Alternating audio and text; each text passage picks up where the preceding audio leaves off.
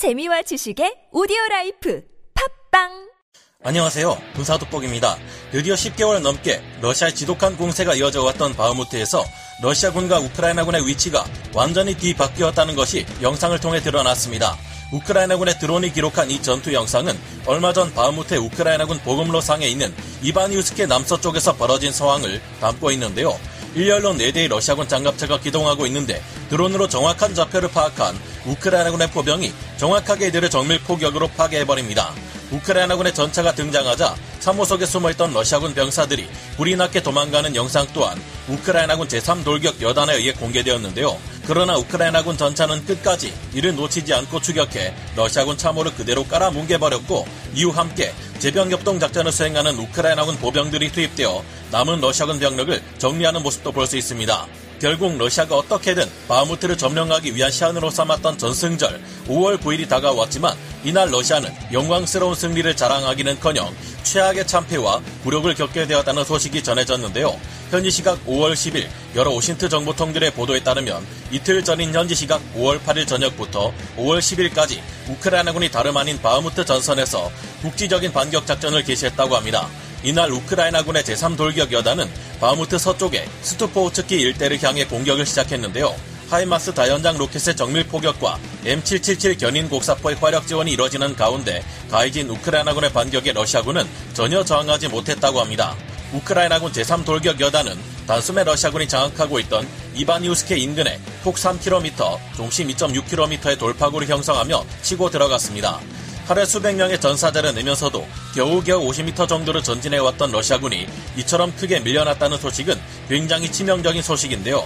이 때문에 본격적인 우크라이나군의 대반격이 바흐무트에서 시작된 것 아니냐는 관측도 현재 많이 등장하고 있습니다. 우크라이나군은 이번 반격의 모든 전투 과정에서 드론을 적극적으로 활용해 일방적으로 러시아군을 밀어붙였다고 하는데요.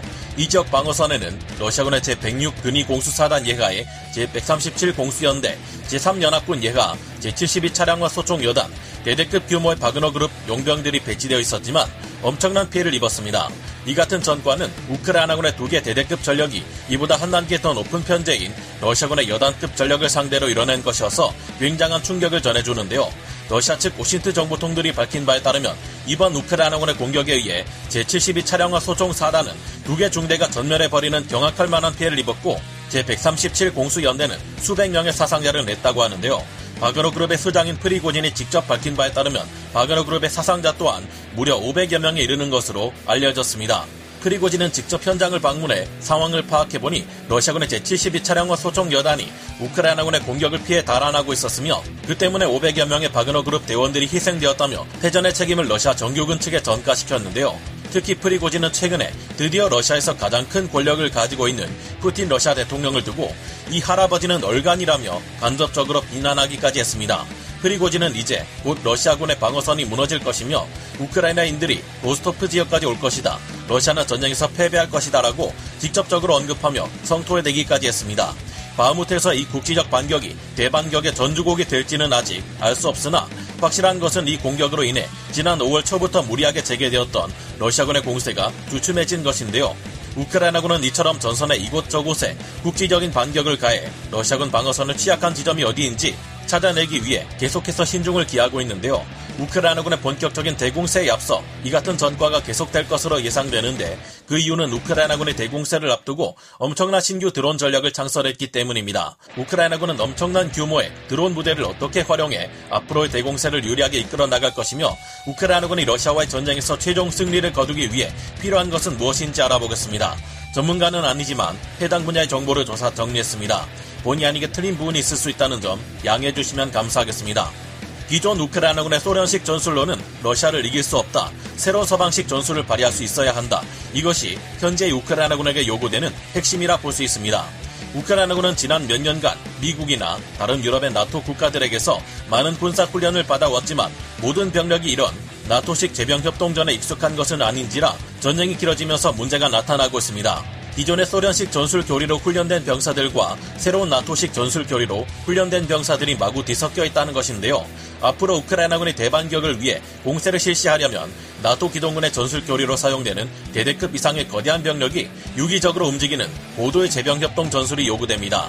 이에 비해 기존의 우크라이나군에게 익숙한 소련식 공세 전술 교리로는 러시아군의 방어선을 충분히 뚫어내기가 쉽지 않은 것으로 분석되고 있어 신중함이 요구됩니다. 여러 오신트 전문가들의 정보와 분석에 따르면 현재 러시아군은 약 6개월 동안 구축해온 많은 방어선으로 우크라이나군의 공세를 막으려 하고 있는데요. 약하지만 매우 많은 여러 겹의 방어선을 겹겹이 파이처럼 겹쳐 우크라이나군의 공세를 막으려 하는 것입니다. 이렇게 하면 공세에 나설 우크라이나군은 계속해서 공세를 가며 진격해도 끝없이 등장하는 러시아군의 방어선을 반복하며 뚫어내야 하고 러시아군의 방어선 중심이 매우 깊다는 느낌을 받게 될 텐데요.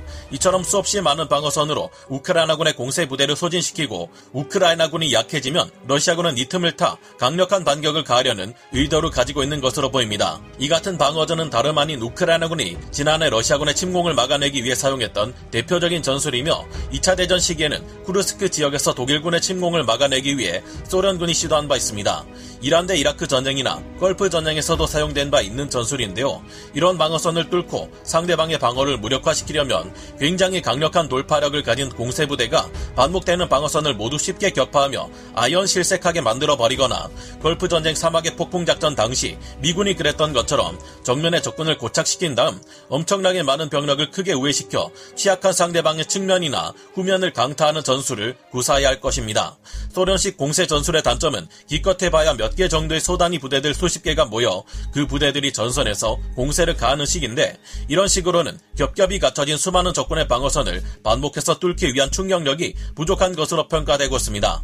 또한 공세 패턴마저 다양하지 않아 전형적인 몇 가지 경직된 패턴으로만 공세를 가하는 시기에 적군이 이를 알아챌 경우 쉽게 격파할 수 있습니다. 문제는 현재 우크라이나군 도 최근 가해지고 있는 국지적 반격 사례들에서 이 같은 문제점을 드러내고 있으며 경직된 공격 전술이 러시아 방어군에게 쉽게 읽혀버려 실패하는 경우가 나타나고 있다는 것인데요. 그동안 방어전에서 우크라이나군은 매우 뛰어난 면모를 보여줬지만 그와는 180도 다른 대규모 공세에서는 전혀 다른 전술을 보여줘야 하고 아직 이에 필요한 나토식 전술 교리에 완전히 익숙하지 않아 문제인 것입니다. 곧 시작될 본격적인 우크라이나군의 대공세가 성공할 수 있으려면 기존의 소련식 전술과는 확연히 다른 면모를 보여줘야 하는데요. 이를 위해서는 각각의 개별 부대들이 유기적으로 움직이면서 러시아군을 밀어붙일 수 있으면서도 뛰어난 제병 협동 작전을 수행하는 대대급 이상의 대규모 부대 전력들이 매우 강력한 충격력을 발휘할 수 있어야 한다는 조언들이 여러 신트 전문가들과 싱크탱크, 정보기관들에서 이어지고 있습니다. 소련식 공세 전술로는 끝없이 이어지는 러시아군의 수많은 방어선과 참호들을 모두 파괴하고 지하에서 저항하는 러시아군 보병들을 모두 처치하는 것이 어려울 수 있습니다. 게다가 현재 우크라이나군이 아무리 러시아군에 비해 압도적인 화력과 규모를 갖추고 있다 해도 공세를 위해서는 러시아군 모두를 초토화시키고도 남을 만한 포탄과 포병 장비가 필요한데 그렇지 않다는 것이 문제입니다. 그런데 최근 우크라이나군이 이전에 시도되지 않았던 참신한 방법으로 이처럼 많은 러시아군의 참호들을 효과적으로 초토화시킬 수 있는 굉장히 효율적인 새로운 전력과 부대들을 대거 창설했다는 것이 밝혀져 큰 기대감을 걸어보게 하는데요. 우크라이나군이 박격포나 포병 장비들을 동원해 포탄을 날려보낼 경우 한 발한 발이 모두 명중하지는 않습니다. 그러나 드론을 이용해 박격포탄이나 수류탄을 떨어뜨리는 방식으로 공격할 경우 참호선 안에 숨어있는 러시아군 보병들을 매우 정확하게 공격할 수 있고 장갑차나 전차의 경우에도 작은 구멍을 통해 내부의 폭탄을 떨어뜨림으로써 쉽게 무력화할 수 있습니다. 현재 러시아군의 방어선은 비교적 지대가 높은 유리한 위치에 끝없이 펼쳐져 있고 이 방어선 주변에는 용치, 지뢰, 참호와 부비 트랩, 각종 장애물 등이 널려 있습니다. 참호 안의 보병들은 대전차 로켓을 이용해 우크라이나군의 전차와 장갑차들을 사냥하려 하겠죠. 하지만 이 정도 규모의 드론들이 하늘에서 폭탄으로 공격한다면 상황이 달라질 수밖에 없을 것 같은데요. 급하게 구축된 러시아군의 여러 방어선들은 대부분이 윗부분이 구조물 없이 그대로 뚫려 있는 것들이 많아 조용히 날아오는 드론의 폭탄 공격에 노출될 경우 큰 피해를 입을 수 있을 것이라 예상되고 있습니다. 현지 시각 5월 8일부터 전해진 여러 OSINT 보도에 따르면 최근 우크라이나군 총참모부는 대규모의 UAV 타격 중대를 최초로 공개했고 이미 지난 4월 말까지만 해도 1만 명 이상의 드론 오퍼레이터를 양성했다고 하는데요. 지난 1월 27일부터 발레리 잘루즈니 우크라이나군 총참모장은 대규모 UAV 타격 중대의 창설을 지시했고 지난 3월에는 미하일로 페도로프 우크라이나 부총리 겸 디지털 혁신부 장관이 최초 UAV 타격 중대가 완편되었다고 밝힌 바 있습니다.